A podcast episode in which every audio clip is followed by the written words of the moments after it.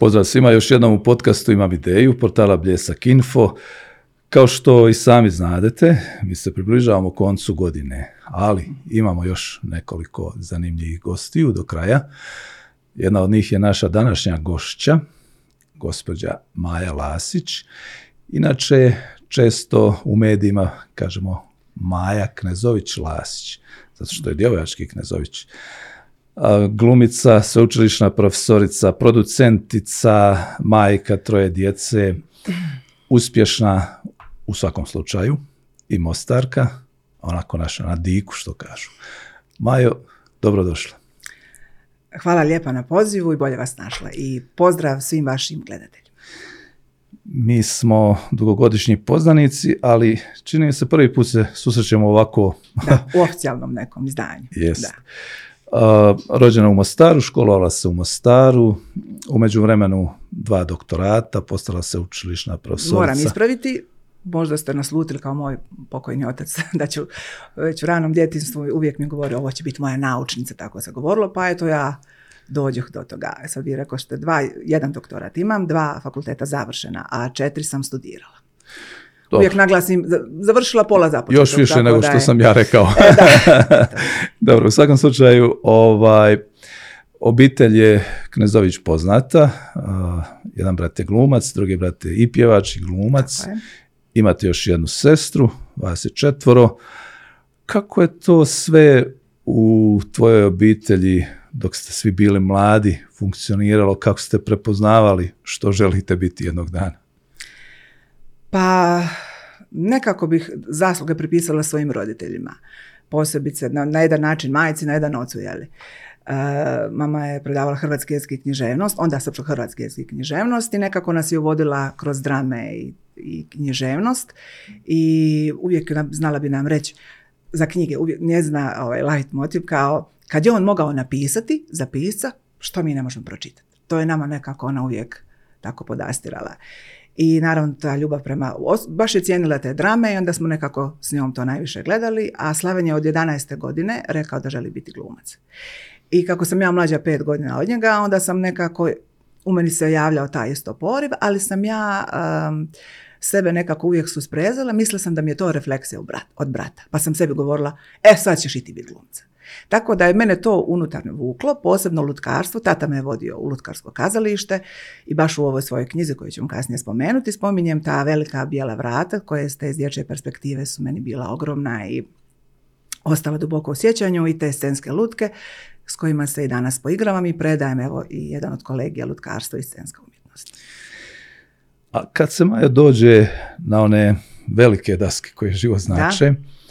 Uh, mlada osoba kad se prvi put susreće, uh, što su tu najveće zamke? Ima li tu nekakvih izazova da nekad možda čovjek kaže, uh, možda sam pogriješio, ola.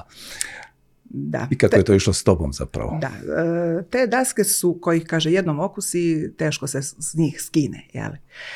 Ali evo, brat je nekako probio prvi put, pa su meni bile dosta stvari poznate kad sam se susretala s tim, a kako sam sebe uvijek okušavala u tome i gledala koliko sam zato, kad su me pozivali da radim kao gostujuća glumica u Narodno pozorište, e onda sam vidjela koliko ja uživam u probama.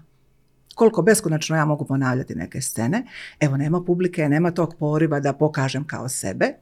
Po Stanislavskom kaže, obično je greška ako mi a, vidimo ovaj, sebe umjetnosti, a ne umjetnost u sebi. To su te male zamke. I onda sam ja tako stroga prema sebi uvijek se propitivala i sve. I kad sam dobivala poziva od nekih još redatelja inozemnih i kad sam surađivala, onda je se došla gluma u Mostar, onda je meni Slaven rekao, eto sestra, došla ti je gluma na noge, upiši je više. Tako. A prije toga sam radila u lutkarskom kazalištu i profesor Laznibat nam je bio lektor. I onda nekako najbliže tom nečemu u Mostaru što je bilo da, da upišem hrvatski jezik i književnost.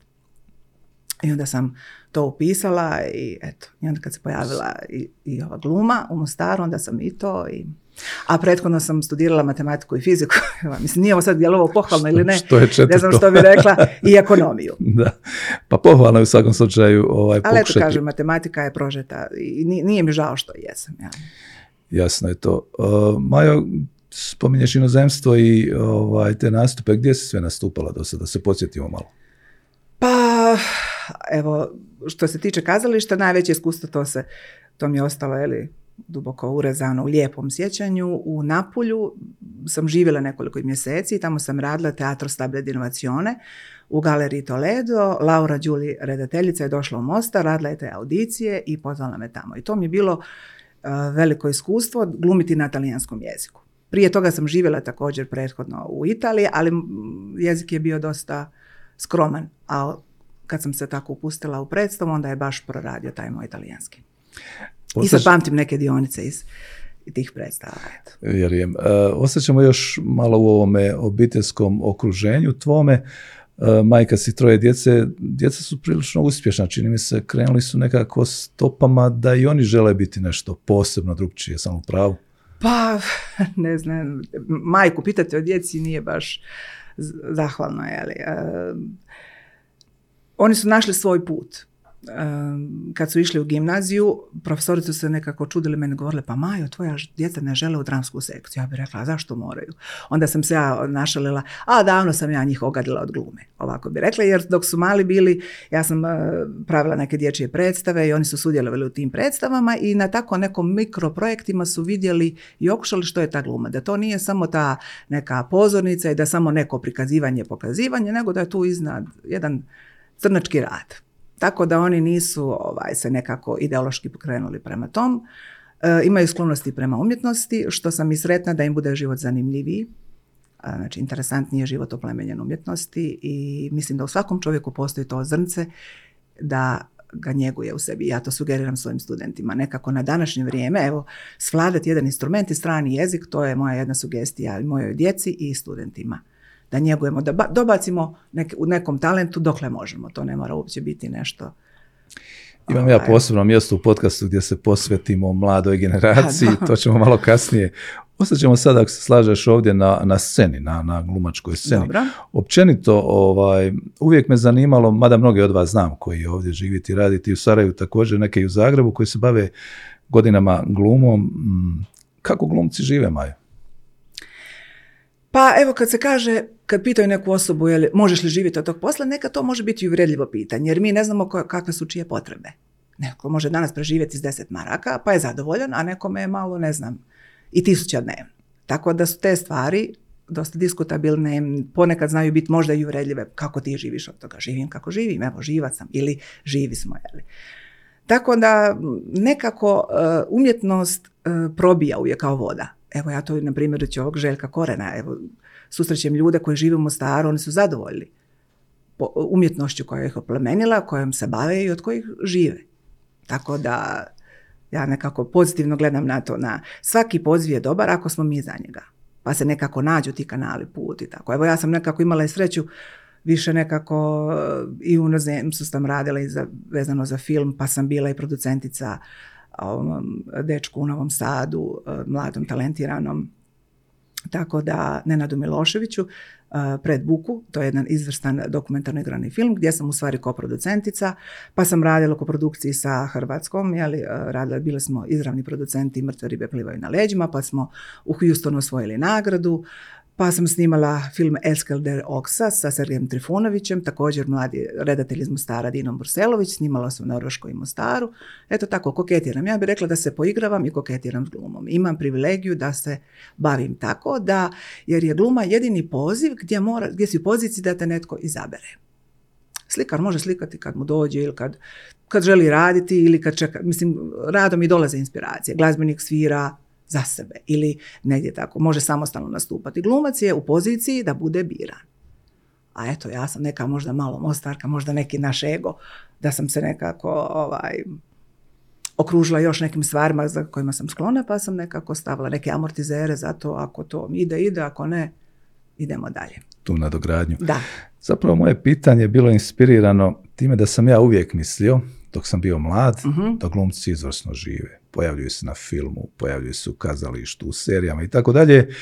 I o, dobro su plaćene. Ali zapravo kad sam vidio film Turneja, koji je snimljen uh-huh. posle da, našega da. nesretnog rata, onda sam zapravo vidio i tu dodatnu poruku da su i glumci, ljudi sa svim svojim životnim tako, problemima, da. izazovima, možda nekada i materijalnim i tako dalje. Tako da u tom smislu je da, bilo i koncipirano. Da, taj se poziv često glorificira, on jeste poseban. Kazalište je samo posebno i, i jedna kao nasušna potreba, kao za kruhom. ovaj, kroz, kroz stoljeća ona opstaje i ona je uvijek nekako amorfno ostaje i to je ovaj, odlika tog kazališta i tog glumačkog svijeta. Jele. Ali postoji neki elitizam glumački koji nama ovdje baš nije toliko poznat. Neki ljudi iz, iznimno dobro žive, mislim na nekoj visokoj high level, jeli, tako, ali to je, i, i dosta je faktor sreće i prepoznavanja i tako, dosta, dosta stvari. I glumci su jedini ljudi koji su nesretni kad nemaju posla. Ja. Majo, razlika između glume na filmu, odnosno na televiziji, općenito pred, pred kamerama i u čistom klasičnom kazalištu. Pa u kazalištu jedan proces duže traje, ima se vremena više da se pripremi neka uloga. A na filmu je ono što bi rekli Amerikanci, do it, sad. E sad, sve ima svoje, jeli, ne, neki po, mislim podcjenjuju ili obezvrijeđuju ovaj, glumu na filmu, što je, ona je samo drugačiji način, ona mora biti efikasnija. Naravno da te pripreme, da bi to bilo do it u tom trenutku, treba se dosta pripremati. U svakom slučaju dobra priprema je nužna za dobru ulogu napraviti i u kazalištu i na filmu. Ono nekad kažu, glumcu treba neko vrijeme da uđe u karakter. Tako ima taj izraz, ali imaju vjerojatno i neki drugi izrazi koje, koje vi koristite. Kako zapravo prepoznaš i u kojem trenutku prepoznaš ovako ću ja to? Pa to neka ta glorifikacija i meni se to ne sviđa kad se kaže ušao je u ulogu, pa je on unutra još uvijek, pa kad iziđe iz predaje on još uvijek u liku i tako. To su mi nekako po meni neka pretjerivanja i ne sviđaju im se takve stvari. Još kad se podastiru mladim ljudima pa oni misle da je to neka opčaranost i opsjednutost. Za glumca je dobro da ima vlastitog dosta iskustva, bilo lijepog, bilo ružnog. E sad, upravo taj talent se ogleda u tome da kad dobije ulogu i kad se nađe u sličnoj situaciji, a već je to doživio privatno, da ima tu sposobnost da to ponovi onako stvarno kako je on doživio. Ili primjerice kad, ne znam, u nekoj sceni na filmu ili u kazalištu, imate scenu kad vam u tom trenutku jeli, saznate da, vam je, da ste izgubili oca, primjerice. Ako ste vi u privatnom životu to doživjeli, nema što je točno, što netačno. Netko će burno reagirati, netko će se zalediti. Sve je ispravno ako je do kraja i autentično, onako kako smo mi to živjeli, imamo tu sposobnost da to prikažemo tako. To je, to je ta odlika talenta. I ako je nešto nismo doživjeli, da tu imamo sposobnost producirati kako bi to. I onda se ta istina, ta stvarnost u tom trenutku, jel mi vjerujemo to ili ne. Tu nema neke velike filozofije. Tvoji nastupi na filmovima, koja iskustva vučeš, koja ćeš ponijeti kao nešto, ono što ćeš arhivirati negdje, da, to sam ja. Pa nisu moje neke bile, kaže se nema velikih uh, uloga, ima velikih i malih glumaca, ali evo što sam neko, nešto imala te mikro uloge, ja sam zadovoljna. Sad zadnje nešto bila u Božijem gnjevu, uh, mrtvila, glu, mrtvila sam, glumila sam mrtvozornicu, nije baš neka im, ovaj, impresivna uloga, ali eto ja sam bila zadovoljna. Uvijek se lijepo tako igrati, biti na setu, to su zaista lijepi, lijepi, lijepa iskustva. I post festum i za vrijeme snimanja samog. Tako da filmi ostaju u lijepom sjećaju i nadam se možda ću dobiti neku ulogu malo veću, pa to ću imati za arhive. Tek sam na, na pola puta, što bi rekli. Pravimo evo jedan ovaj, osvrt svoje vrsti. pedeset mi je godina pa se vraćam unazad. Svi ljudi se nekako sagledavaju što su ostvarili do te dobe u tojim pedesetim godinama. One su zaista posebne. Producentski rad. Uh, u jednom trenutku uh, ovaj, pojavio se Uh, u Mostaru filmski festival, ali evo spomenula si još neke projekte na kojima si radila. Kako zapravo čovjek u to ulazi, gdje se to nauči, taj dio posla? E, producent se rodi, rodi, jeli? E sad naravno da se može nadograditi. Ja sad predajem, nisam vam to rekla, da sam od ove godine angažirana na šest kolegija u Tuzli na Akademiji dramske umjetnosti i čast mi je što su me pozvali i radim na odsjecima za glumu i produkciju. I baš sam se susrela sa tim mladim producentima, oni su već treća godina i nekako mi je bilo prenijeti vlastita iskustva i zanimljivo zašto su se one predijelile za taj studij. Ja sam rekla kapa dole za svakog tog studenta koji je odvažan da se u ovakvoj našoj državi i situaciji da se odvaži raditi taj iznimno stresan posao. On je jeste zanimljiv, kreativan, ali je stres nosi život, što bi rekli. To zaista treba biti velik fajter i maher za taj posao. A mi Hercegovci imamo to u našem tkanju, u našem iskonu, pa se nekako možemo nositi s time. Ja sam igrom slučaja to. Ja sam to da dam ruku starijem bratu, pa sam upala u to. Baš onako, ali sam se dobro snalazila.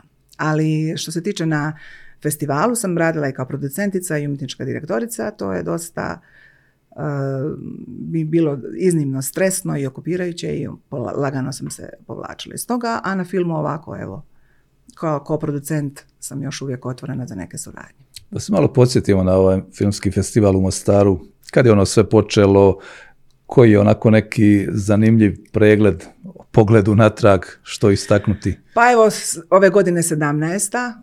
Ja se divim, moram reći, svom bratu Slavenu koji toliko je uporan, istrajan. Eto, to je odlika naših ovdje, jeli, gena, tih kamenih gena. On i ove godine nije odustao. Sve su izgledi bili da će odustati, on je i dalje, evo, poštujem i evo, ponosna sam na njega što je, što se toliko bori.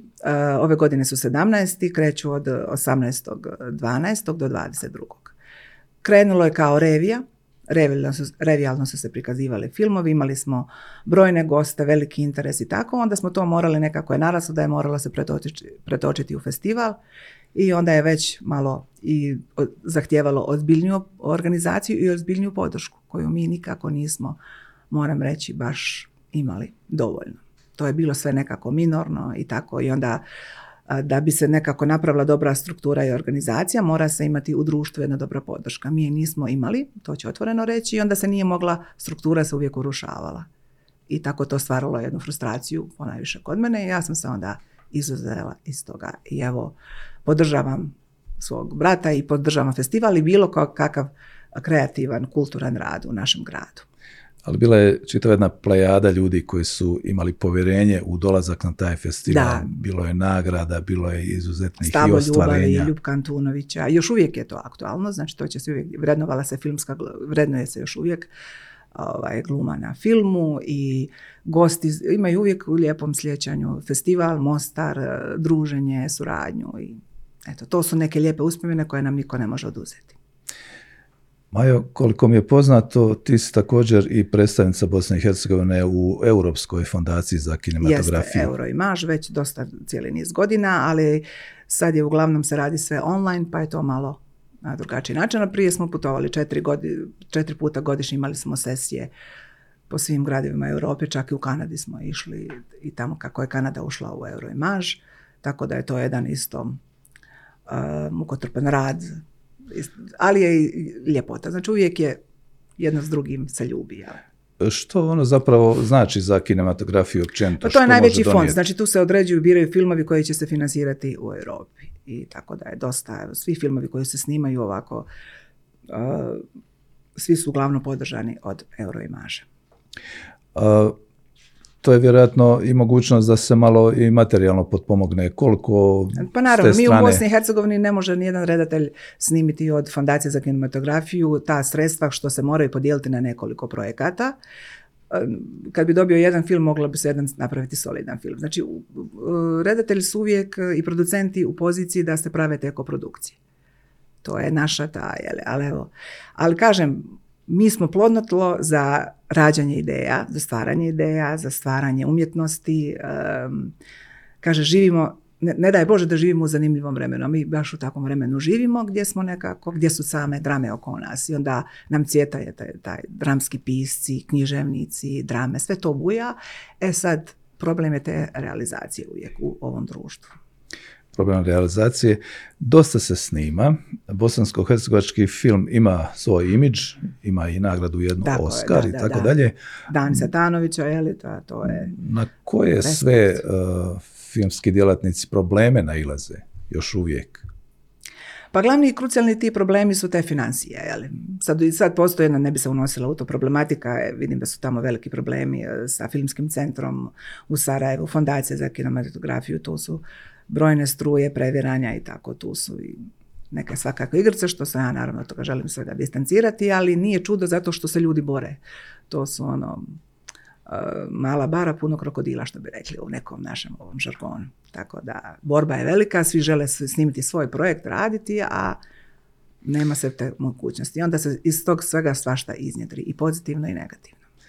Mladi ljudi danas, Majo, koji se žele baviti uh, scenskom umjetnosti, ima li ih, primjećuju se, imaju li nekakvu mogućnost da ih se usmjerava, da im se pomaže? Kako to sve funkcionira? Pa te scenske ili izvedbene umjetnosti, znači sve ono što možemo vidjeti na pozornici, U Mostaru je bila akademija, sad je više nema, tu su se znači mogli profilirati glumci.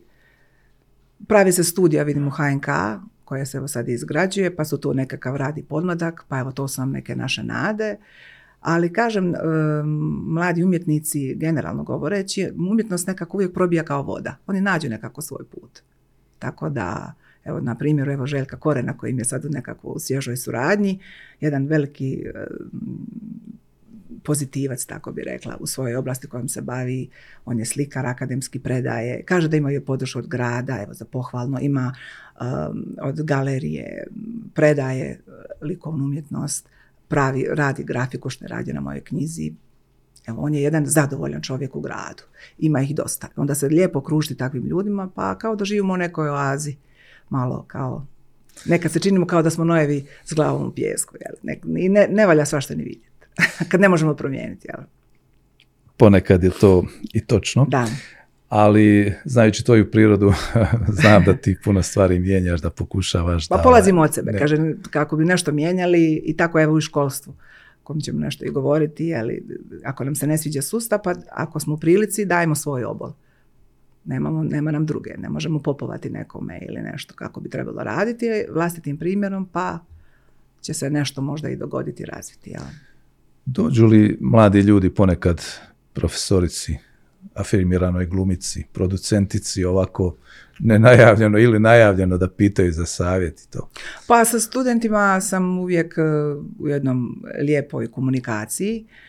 Um, student profesor, ali to su jedne prijateljske relacije gdje su otvoreni za jedno lijepe razgovore i naravno da su uvijek traže neke sugestije i ja ih rado dam ako sam u mogućnosti, jeli, i sposobnosti. A ovdje u Mostaru, Mostar ima već, evo, kazali smo, ovaj, dosta i glumaca filmiranih, ima i raznih scena koje su dokazane. A, vjerojatno ipak nije lako se ni nametnuti, nije lako ovaj, ni steći obrazovanje glumca. Što mladim ljudima kazati, kako da se postave, na čemu da istrajavaju? Kad mislite na studente On, glume? I, I koji žele studirati i koji studiraju i već. Što im kazati, jelim? Pa nekako ih um, predočiti tu glumu kao jedan poziv prije svega koji je, i ne, ne, ne i uplašiti, ali nekako im osvijestiti i težinu i blagodati tog poziva. E to je ta vrlina i umijeće. Znači ne ih uplašiti ili odvraćati od toga koliko to žele, ali nekako realno sagledati. I tu su nekako profesori baš za te stvari da ih oni u stvari vode na pravi način.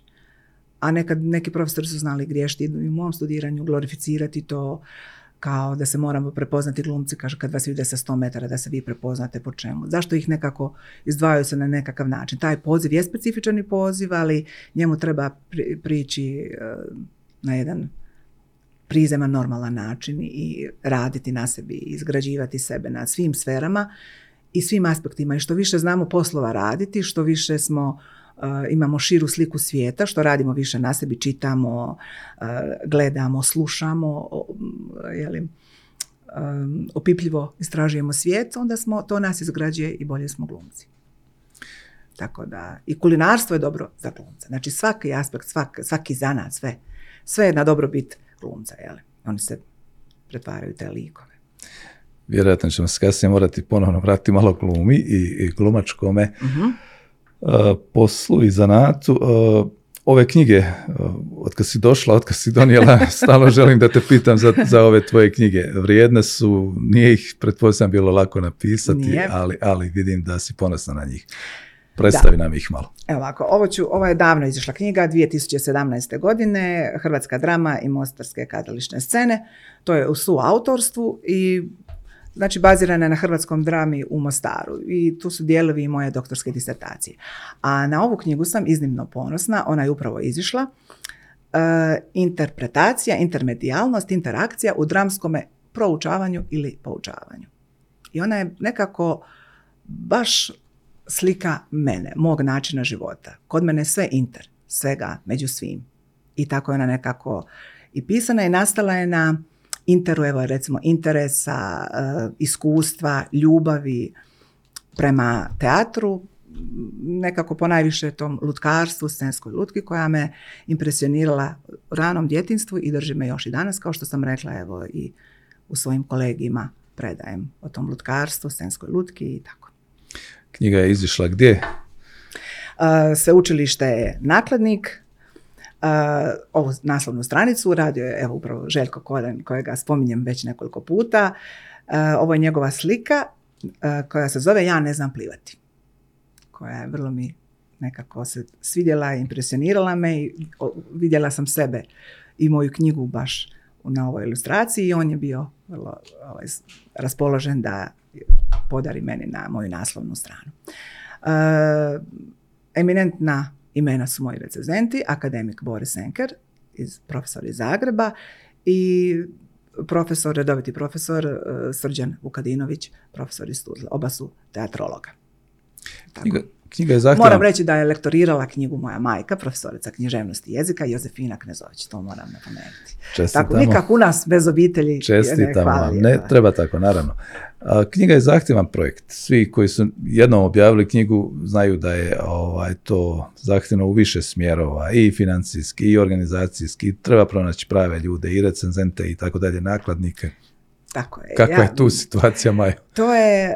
Uh, Evo, kad bi sad još želim se vratiti na knjigu, knjige se, posebno znanstvene knjige, se pišu se naravno većinom u trećem licu. Ali pošto sam ovdje dosta uvrstila vlastito iskustvo, ja sam davala nekakve svoje observacije i morala sam ih pisati u prvom licu. I onda su mi uh, moji ovaj, recenzenti i tu knjigu ovaj, rekli da je i znanstvena i upravo po što sam iskustveno dosta dala i doprinijela u ovoj knjizi, Uh, ima jedan sub- subverzivni dio koji se referira na školstvo i onda su oni rekli to u stvari može biti i udžbenik.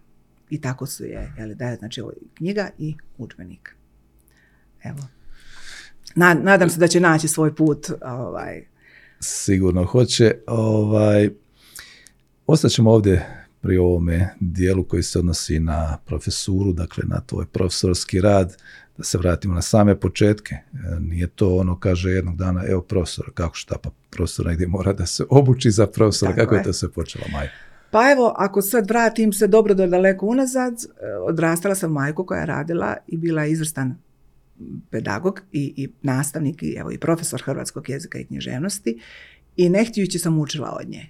I onda kad sam ja krenula u te um, ove, prosvjete, te prosvjetne vode, onda sam, naravno, kao, i, kao što ćerka uvijek uzima nekakve jeli, od majke nesvjesno i svjesno, tako se to i prebacilo i u toj sferi mog poziva. Znači, to neko pedagoško iskustvo sam naslijedila od majke. A ona je, profesura je prozivom, evo, Mark, profesor Marko Tokić, koji je meni predavao metodiku hrvatskog jezika.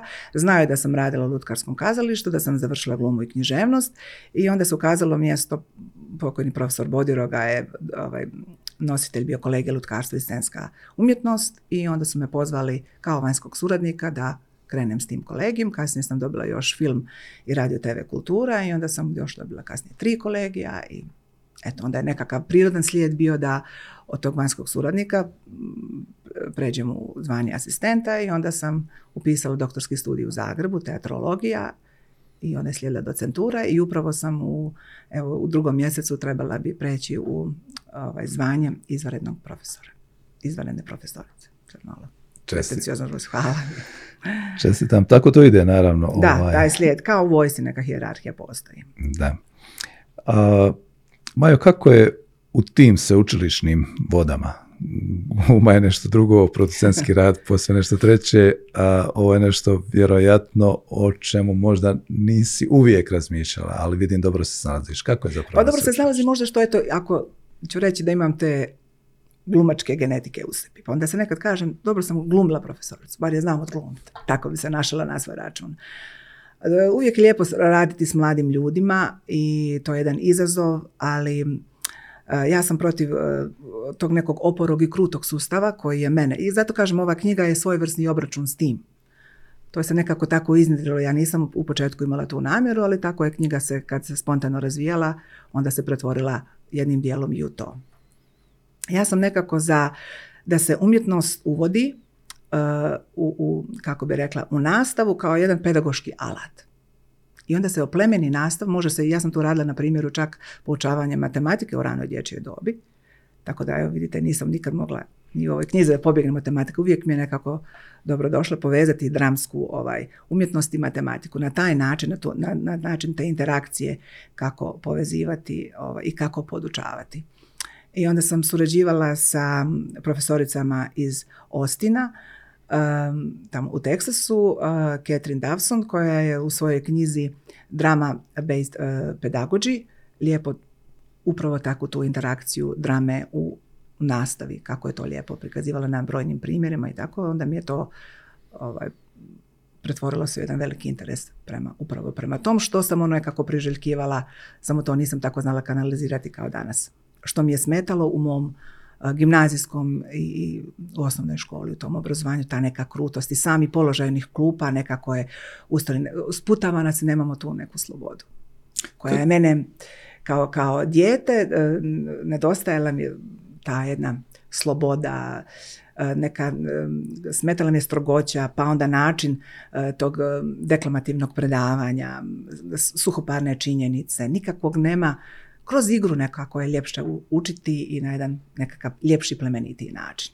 Vrijedi i za studente to vrijedi. Da, a danas je posebno zahtjevno biti profesor u bilo kojoj sferi, zato što su danas mladi naučili na kraće forme, na vizualno, što je i sad danas biti zanimljiv predavač je iznimna vrlina. I ja sam baš upravo u ovoj knjizi uh, pisala o tom govoru, o, o izričaju, o jeziku, o važnosti svega toga i koliko je važno da, da profesor, nastavnik, učitelj uh, da stalno radi na sebi, ali da je stalan i konstantan rad nužan, jer čim stanemo, jel, u tome slijedi padanje.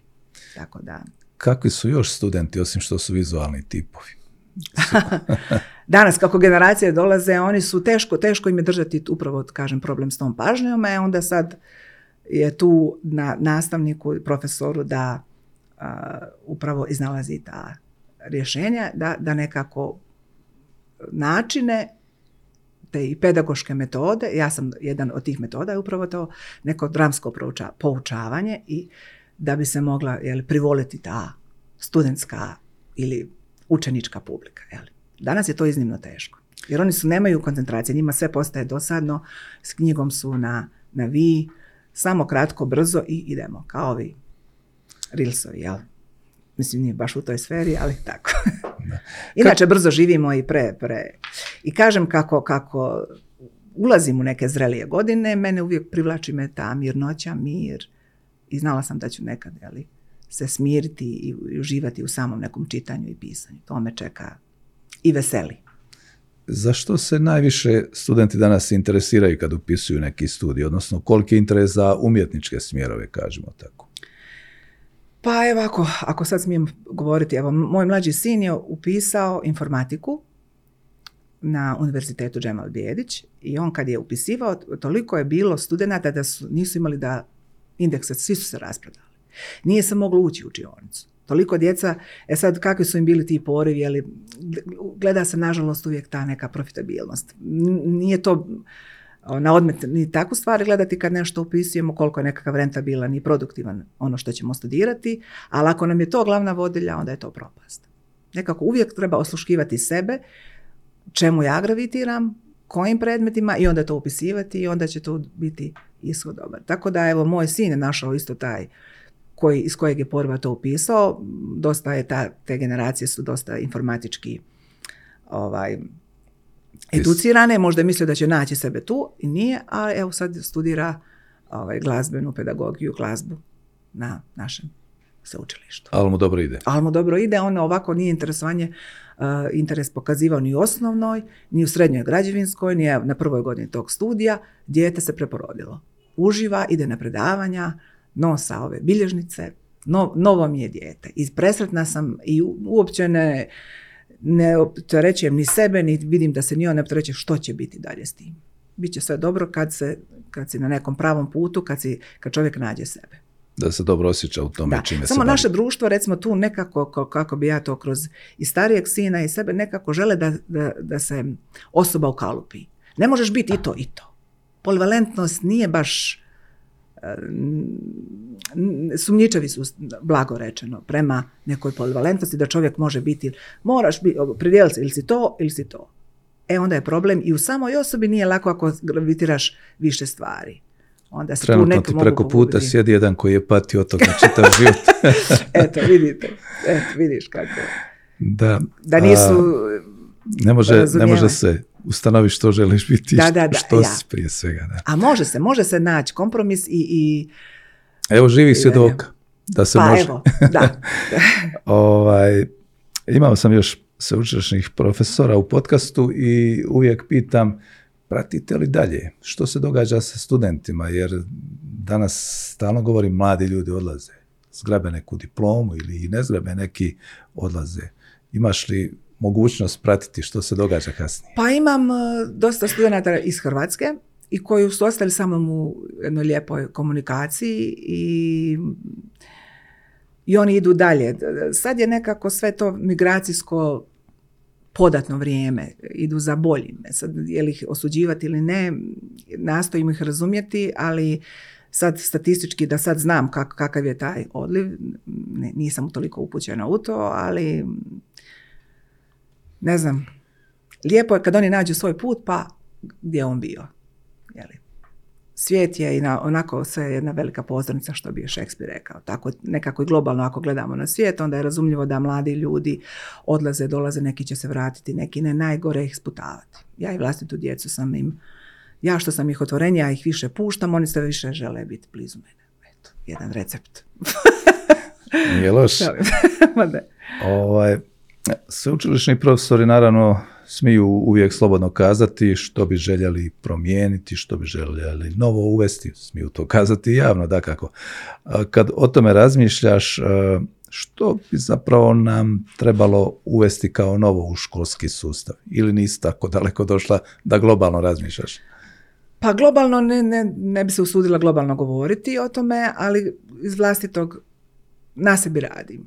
Znači ono što je mene smetalo, što je mene sputavalo, taj kruti sustav, ja ga želim nekako omekšati u vlastitom radu. I to je moj put i jedino što mogu učiniti. A općenito se mogu samo opterećivati i zamarati, a kažem promjena kreće od mene, pa dokle će doći, to ne znam. Što se tiče samoga programa, jer se tu posvećuje dovoljno pozornosti u smislu uh, vi sveučilišni profesori, je li imate mogućnost da implementirate neke nove ideje u dovoljnoj mjeri? Pa recimo mene najviše kad mi je predmet jednosemestralan, onda mi je to malo, neko kratko mi je vrijeme da bi ja nekako realizirala ono sve. Upravo kad se upoznamo sa studentima onako kako ja želim, mi se već uh, završilo je naše, naša suradnja na tom. Eto to mi recimo meni kao profesoru, kao pedagogu smeta, tako da ako mi je još velik broj studenata, nemam vremena da ih toliko upoznam kroz jedan semestar i ne, ne mogu ispuniti ono što želim s njima sve ostvariti na jedan taj drugačiji način. Kroz neke vježbe i radionice koje, na kojima ih želim više upoznati. To je meni jedna manjkavost u mom, konkretno mojim predmetima.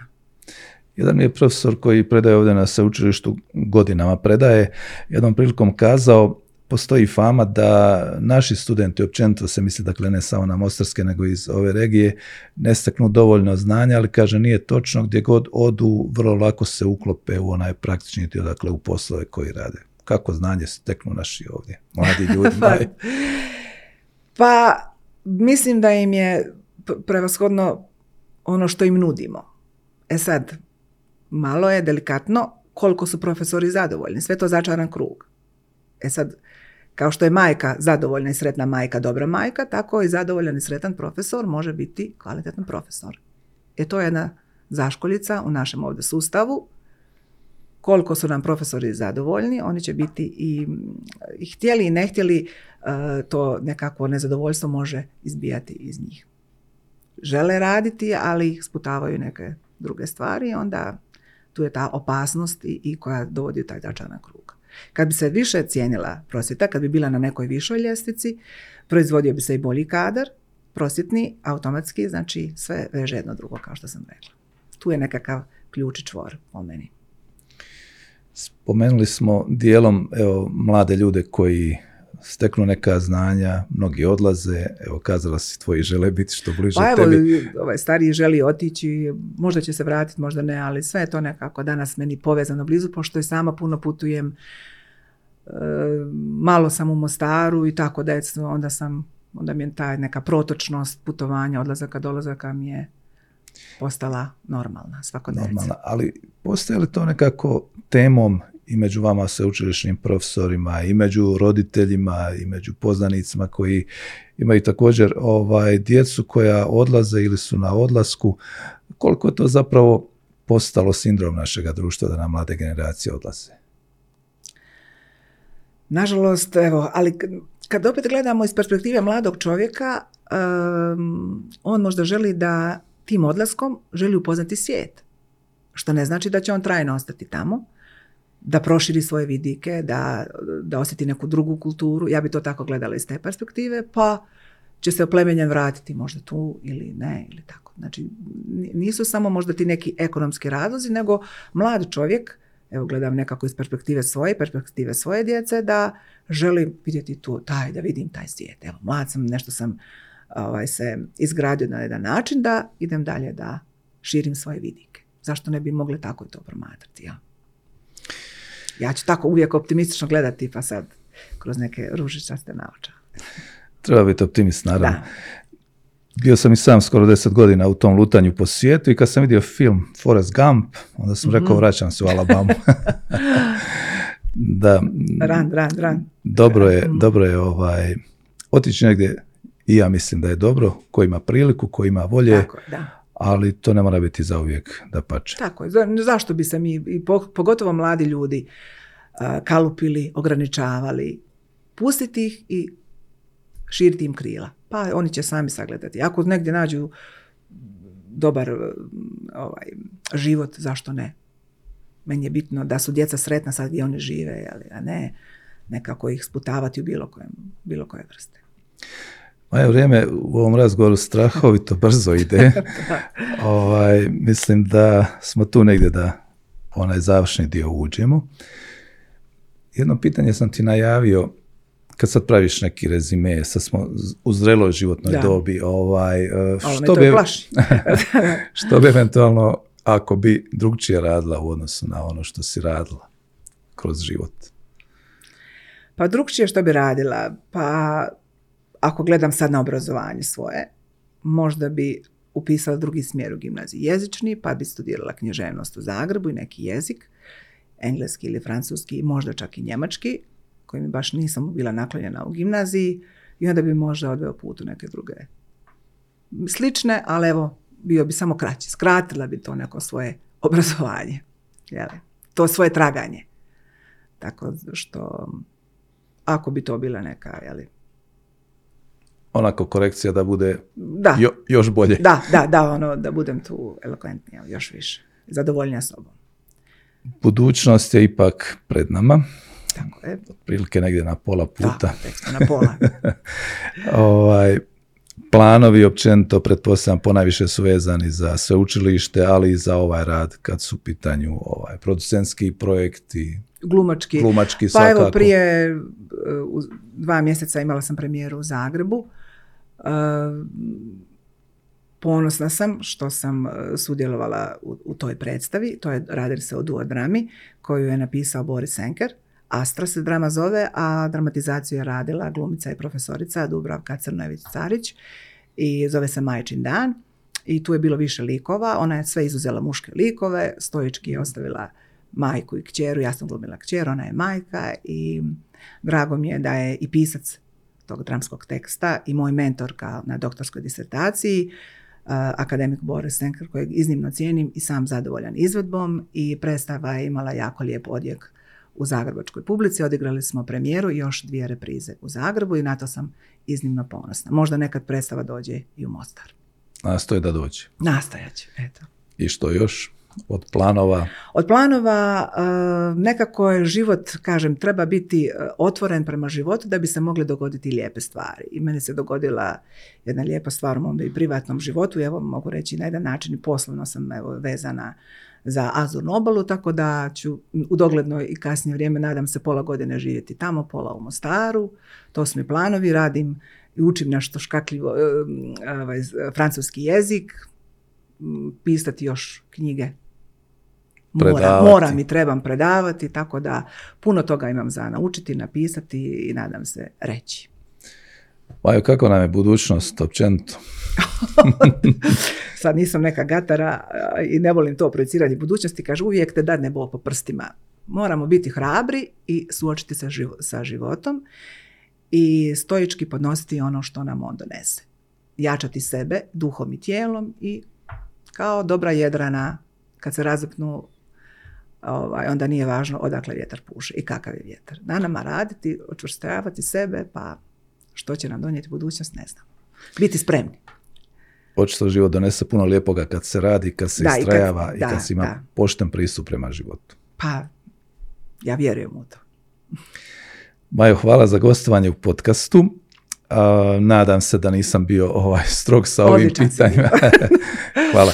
Nastojao sam naravno friendly, da, very, very friendly, što bi rekli. Da, da razgovaramo, a ne da jedno tako drugo je. propitkujemo. Ugodno da. sam se osjećala, jako lijepo. Hvala. E, baš mi je drago, to je i cilj ovoga podcasta. Tebi hvala još jednom. Uh, puno uspjeha naravno želim. Viđat ćemo se, hvala, pratit ću ovaj, tvoje uspjehe. Prije svega sretno u novoj godini koja je evo za, za koji dan. Hvala također. Još jedno novo ljeto nas čeka. Hvala lijepo. Gledali ste još jedno izdanje podcasta Imam ideju, portala Bljesak.info. Naša gošća bila je profesorica, glumica, producentica, doktor znanosti Maja Lasić, kojom se još jednom zahvaljujem. Hvala našoj Ivani što nas ovako lijepo pratila kamerama i snimila. Vama što nas pratite, pretplatite se, ne zaboravite i gledajte da nas gledate.